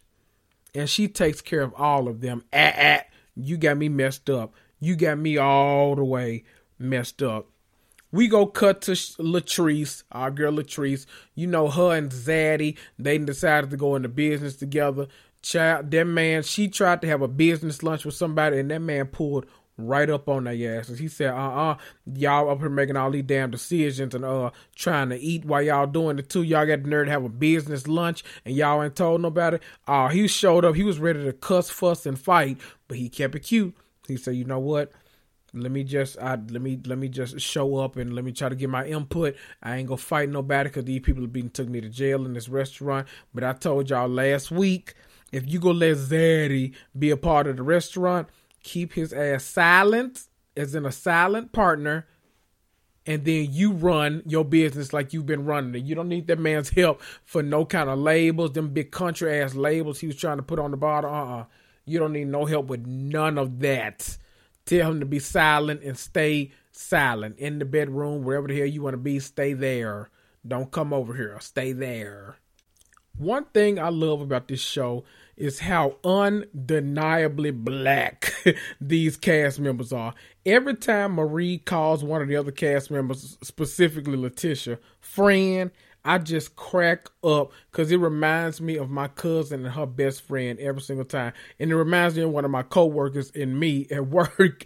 Every time she, every no matter what it is. So what's that about, friend? Or what you gonna do that for, friend? Now what y'all do last night, friend? That kind of stuff it kills me, and I, and you know you feel so much like subtle shade within it too, but it's also kind of endearing. I don't know. That's just one thing. It always makes me smile every time she says that. It makes you feel like, you know, in, in reality TV terms, it makes you feel like they ain't known each other as damn long as uh they making it pretend like they have. But listen, we gotta bite into the premise. Let's go on about it, okay? She shows up to Letitia's house. Marie, that is, and she details the argument that she got in between her and her son and I mean it got bad. It all stems from him wanting to go to school, college, that is, three hours away. But of course, he has uh, some responsibilities there, you know, mainly, uh, hello, them three ass kids. She's like, uh, I think we should talk about this. Let's table this discussion for a little while instead of you just packing up and going to school. The next day, he's packing up and trying to go to school. Oh, and all hell breaks loose. Marie reveals that she recorded the altercation on her cell phone. She says she started doing this because they, her children, would get on the phone and they would call their grandfather and tell them that she was going off for no reason. So she was like, "Oh no, y'all not gonna keep doing that to me." Now, see, that's some shit right there. Only the grandparents uh could get away with some shit like that. I could imagine now you calling your grandma and being like, uh, Grammy, mama going crazy. She doing all this and that. And all I wanted was this. Your grandmama would call and cuss your mama the fuck out.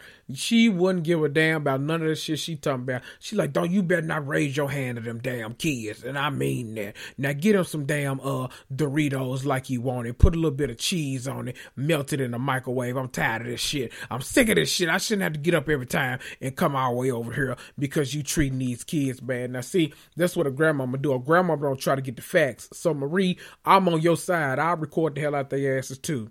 She details that that boy lunged at her for no reason, but luckily her smallest child rushed in between them and she had to say, you know, he had to say, no, don't do it or something like that. And he thought about it for a second, but he was still mad, so he turned and punched a hole in the wall. Ooh wee. Then at that point, Marie said, you know what? I don't know if you believe me. Let me play this phone call for you. She goes in her bag. You know, when people say they go in their bag, that might be for a gun. I don't mean it like that. She go in their bag and she pulls their phone out. That phone, that's it's. I mean, it's very hard to hear. All you can hear is him saying, he's screaming, "Stop doing all that lame shit! Stop doing all that. Gone with that bullshit!" And you know, he's. I'm talking about screaming at her. She getting right back at his ass though. Don't please believe. But then she tells him to leave and not come back. Man, He's walking down that hall. He punches two more uh, two more holes in the walls as he's going out the back door. It's all kind of shit going on, man. Oh man, the all that only that kind of explosion can happen between I was about to say a parent and a child, but when there, there's an emotional relationship attached, when there's a power struggle. See, I love Marie, but you can tell on this episode, you know she got some power struggle issues in her life. She is a definite alpha, and she needs everybody else to be betas. And child, that son ain't trying to be no damn beta, but he definitely ain't got the the capacity to be an alpha. So I don't know what he want to be, but he definitely ain't no Marie. How about that? I don't know what you want to be. Hey, hey, definitely ain't Marie. I, I, Marie Callender. Ooh, a bitch hungry. I, I, I. I don't know shit. I speak about Letitia every single week because I love what she's doing. I love this scene between Tambra and Letitia at City Hall. Letitia is serious about this whole buying back the block initiative. She has her eyes set on a particular building. And this city councilman, who actually is Tambra's cousin, walks in and he walks her through the entire process. He gives her confidence. He tells her to keep going. He said, "We go walk you through it, no matter what. We gonna be on your side." Uh, that that's if we had that kind of community leadership, that's what I'm talking about.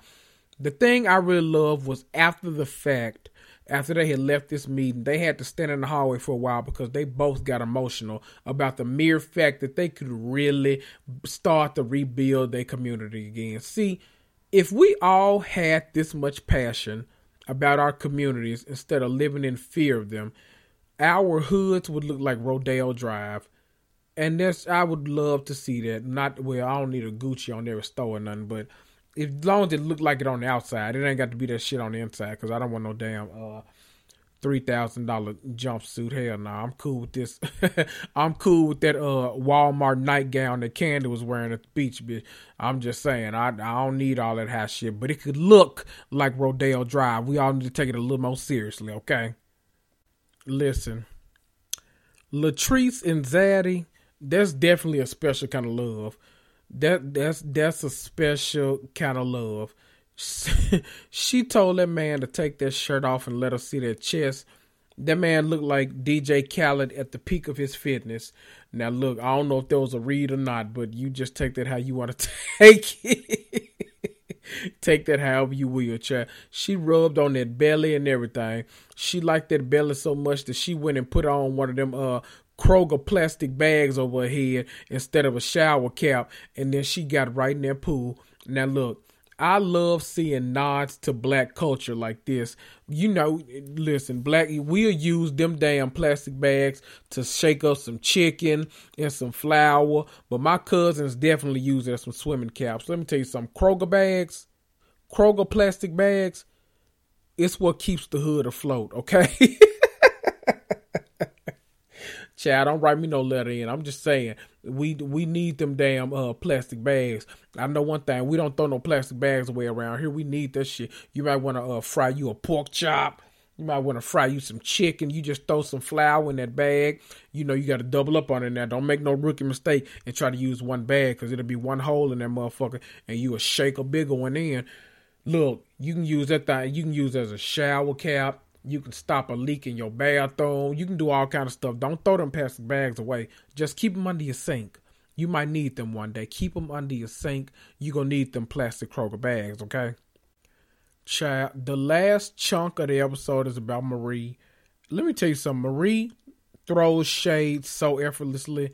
She used that situation with her son to somehow bring up the fact that her husband has cheated in the past. she said, Look, everybody can catch it today. Everybody can get it today. She even brought Essie in. You know, Essie is her business partner. She brought Essie in and they tag team the dog fuck out of Curtis's ass. Essie said, See, when you're not doing shit or you're not paying your half, I own half of the stuff that she has. So really, I feel like you pimping me too. Now, see them some words right there, Essie. Now, I don't know how you made it into these people argument. Y'all done had a whole argument for the actual argument y'all supposed to be having when the son get there. Now, I don't know how the hell that happened, but you think I was mad about it? Hell no. That doorbell finally rang, and now they can focus their energy where it really needs to be on that disrespectful ass son. Now look, don't I'm coming close to the mic for this. Don't don't get me wrong. Now he he was fine as a motherfucker, but he's still disrespectful. Okay, disrespectful. Child, truth be told though, they were gang banging so hard in that damn kitchen. I barely paid attention to this actual uh calm ass confrontation they had. He had look, his energy was gone. He didn't have no more anger. He showed up ready to apologize and everything. They didn't have too much going on. I was ready for them to go back in the kitchen. I want to see Effie swing on Curtis. Effie, Curtis was supposed to love me. Dum dum. Curtis was supposed to love me. Why do I? I don't know how. Every single week, I manage to make a Dreamgirls reference on this damn podcast. Uh, this is turned slowly turned into a Dreamgirls podcast. I don't know what the hell is happening. Listen, let's go ahead so my drunk ass can go to sleep. Let's go ahead and talk about or touch on these raggedy ass Salt Lake City Housewives. I'm gl- I hate to see them go, but I'm glad they finale and let's go ahead and get to this reunion so we can get the season over with and I can be down one less show here. the finale episode starts off with basically a montage of them showing all the times Jen has just been terrible to everybody on the cast. And I mean terrible. I'm talking about Roland Ray terrible. She just been horrible to everybody on the cast. Somehow, somewhere, some way, Jen and Lisa meet for lunch. Now, for some reason, they are still letting Jen Shah believe that she is the victim in all of these situations. I don't get this. Like, this makes no sense to me. She says, You're the only one that's reached out to me since we've been back to Vegas. Huh? Who, who the fuck? You should be reaching out to everybody else. What, how are y'all really letting Jen still be the victim after all this time? Look, if I got bit by a stray dog in the neighborhood, tomorrow I'm not about to ride around looking for the stray dog that bit me to apologize to him. I didn't do shit to that dog. I was minding my business. Y'all know I be in my house minding my business. I ain't did shit to nobody. Why would I ride around looking for a stray dog to apologize to them? Jen, you should have been riding around apologizing to all them damn people. Talking about you want to drown people in the back of lakes and all that kind of shit. Uh, hidden health. And you know what? Sick of Sick of This part has absolutely no relevance to the episode but the fact that Seth was so happy that Mary Meredith cut up that banana for his breakfast was beyond me. See, Meredith, that says a couple things. One, it says you ain't been cooking for this man at all over these years, or you either make some tired ass breakfasts, or that was just a good ass banana. Or it either says that you got some betwixt your thighs that it really that that man don't even want no damn cooking. He like, you know what? I don't even I don't even like to eat like that. Just just just stay right here. I'll be back. And see, he almost he really didn't want to let you go when you wanted to separate either. That man didn't want to go back to damn Canton, Ohio. Canton, Ohio ain't got shit but the uh, football Hall of Fame. Don't nobody want to live in no damn Canton, Ohio. If I got any uh Canton Ohioans listening, any uh what the Ohio? Any not Hoosiers, child. That's Indiana. What was I about to say? any hell corn huskers. I don't know what the hell do you call people from Ohio. Y'all know what I'm looking for. I was looking for the football term, but oh Buckeyes. Are they the Buckeyes? Yeah, Buckeyes. Uh, don't nobody want to live up there. You got some. You you got that man hooked. He's so damn happy to be back with you. He don't know what to do. But you know what? You need to learn how to cook because that was some sour ass shit. And then you didn't even cut it up into as many pieces as he wanted. You know what? I'm sick of you. You know who else I'm sick of? I'm sick of Whitney. Whitney. Whitney, Whitney, Whitney. Whitney let her daddy cut her hair. Now I'm trying to be as nice as possible because I know his situation. Let me tell you something. I love that she's supporting her father and ushering him back into sobriety day after day after day so he can regain some normalcy in his life. You know, I I love that. I love all of that. But Whitney, the way his head looks, he couldn't touch my shit with a 10 foot pole. You better call Arrogant Tae or Johnny Wright or uh uh Lonzo or somebody. You better call somebody else because Miss Lawrence, uh Derek J, you better call somebody else to do your hair. Your daddy looked like one of them emo kids from South Park. I, he couldn't cut my hair.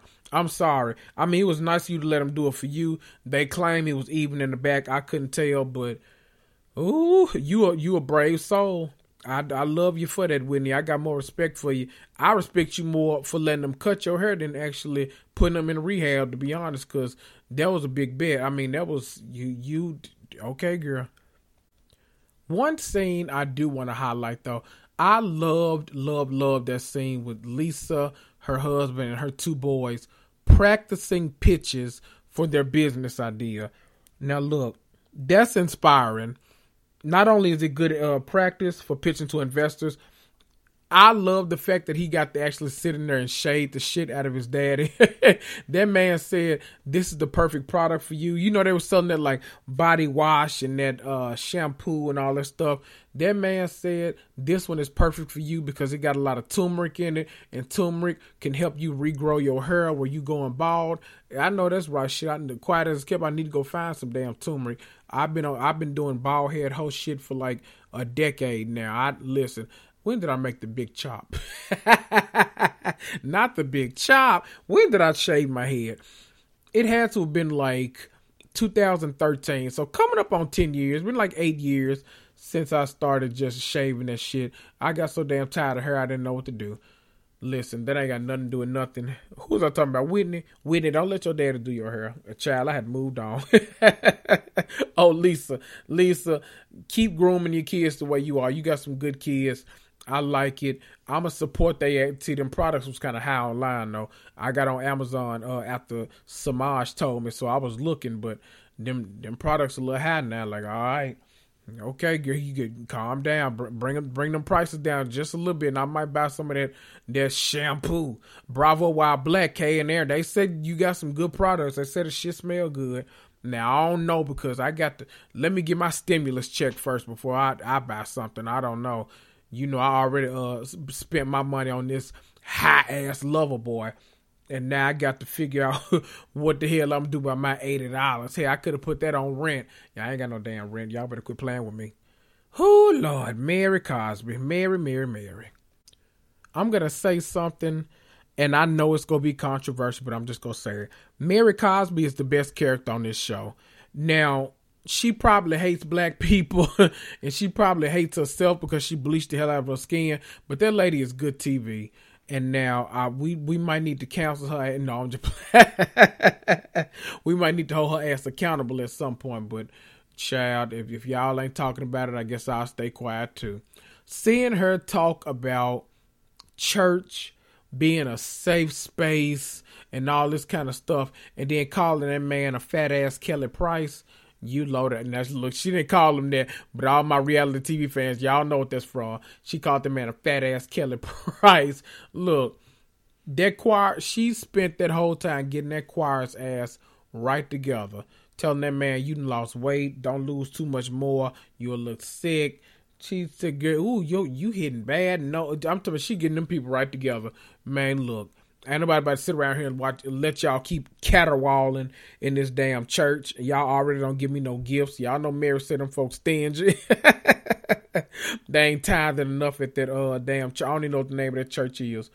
Y'all keep telling me the name, but I forget it every time. I'm not trying to join that damn cult.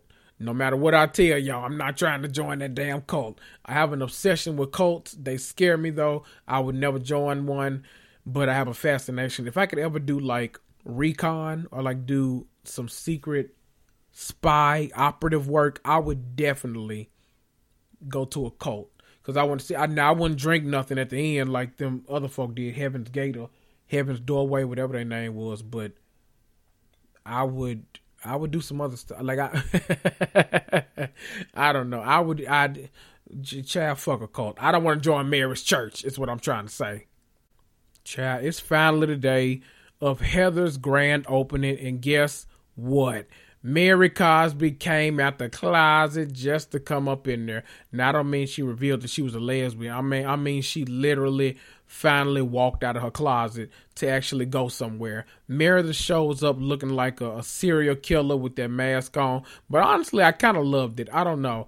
She was I don't know what she was trying or what she was going for. I feel like Brooks had something to do with that. He just was too scared to admit it in case y'all hated that look. But look, maybe I'm drunk. I don't know. I've calmed down now.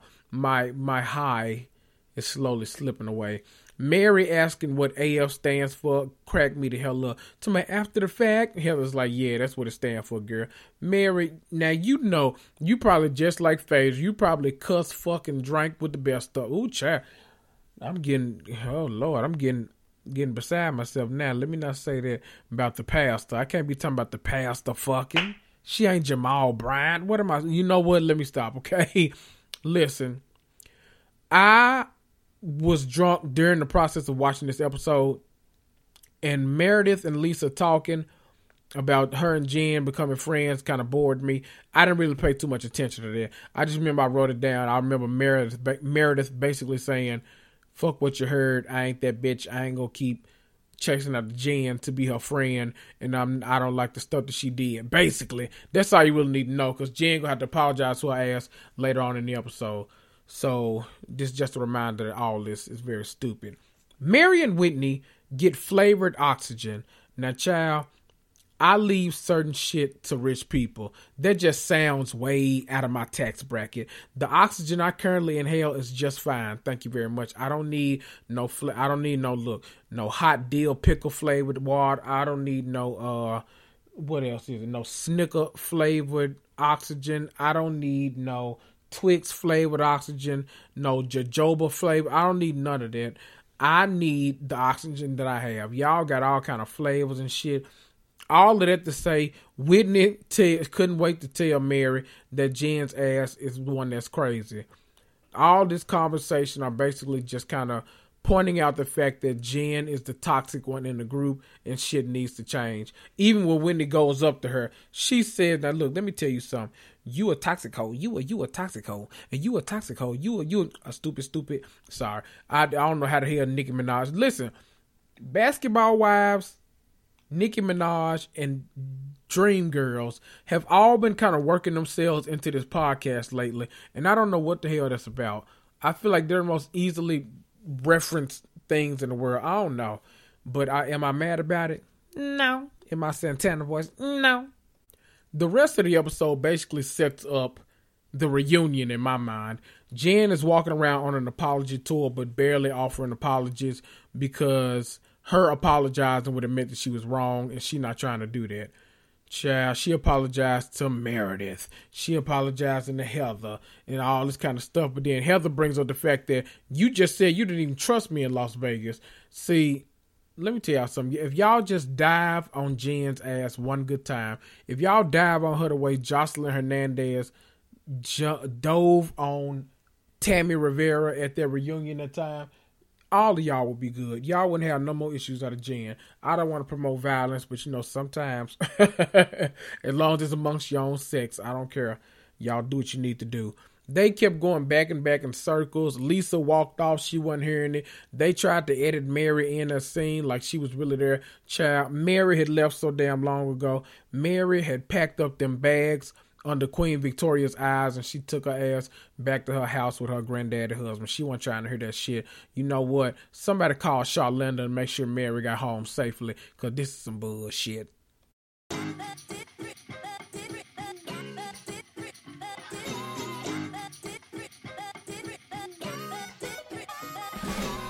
As always, thanks for listening. Want to support me for free? Just head on over to Apple Podcast or Stitcher or Podchaser or Castbox and leave me a five star rating and review. Need to contact me? Just email me, housewivesmarvelpodcast at gmail.com. Also, don't forget to follow me on Instagram for hilarious memes and all kinds of updates regarding the podcast. That's at Housewives Marvel Podcast. This is Kendrick, and I'll see ya.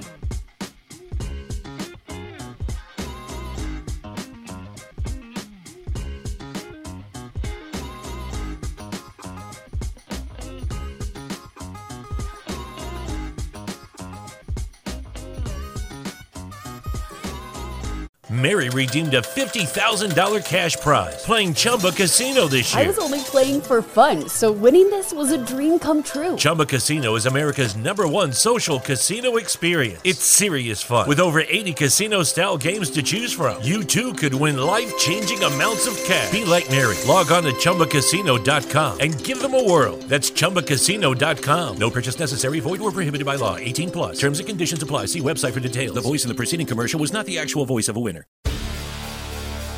Hi, I'm Maria. And I'm Mike. And we're Team, Ready. Black Hills Energy knows your home is where your heart is, so they want you to be ready.